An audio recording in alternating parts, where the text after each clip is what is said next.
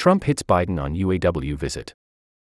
Trump also jabbed at Biden's handling of the migrant crisis, suggesting he go to the southern border instead and to leave the car industry alone.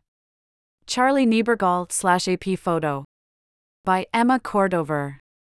September 23, 2023, 9:21 a.m. Eastern Daylight Time. Former President Donald Trump slammed President Joe Biden's decision to join the United Auto Workers at the picket lines, calling on the union to endorse him and lambasting the administration's electric vehicle policies as a hoax. Crooked Joe sold them down the river with his ridiculous all electric car hoax.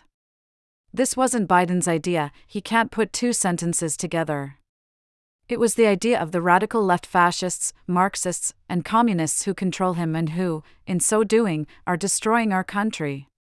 Within three years, all of these cars will be made in China, he wrote on Truth Social late Friday. https colon slash slash truthsocial.com slash at real Donald Trump slash post slash one one one one one three zero five six four eight seven eight seven two three three seven. Trump announced Monday that he'd speak to current and former members of the Auto Workers Union in Detroit on Wednesday, the same day as the second Republican primary debate.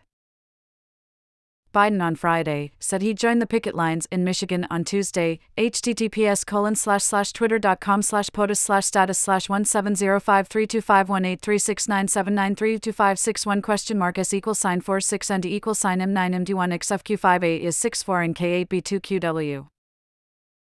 Earlier Friday, UAW President Shawn Fain announced that parts distribution center workers at more than three dozen Stellantis and General Motors facilities across 20 states will join the roughly 12,700 union members taking part in the initial three plant strike. https colon slash slash www.politico.com slash news slash 2023 slash 09 slash 15 slash auto dash workers dash head dash for dash picket dash lines dash at dash 3 dash plants dash 0011656.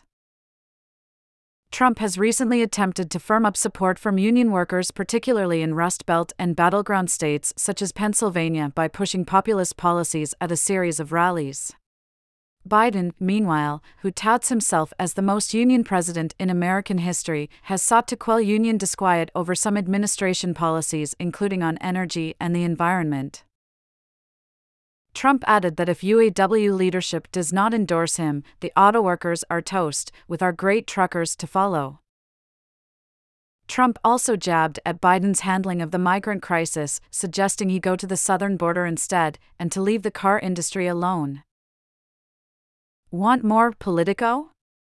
Download our mobile app to save stories, get notifications, and more in iOS or Android. https colon slash slash play.google.com slash store slash app slash details question mark ID equals sign com.politico.android question mark set equals sign UPBG.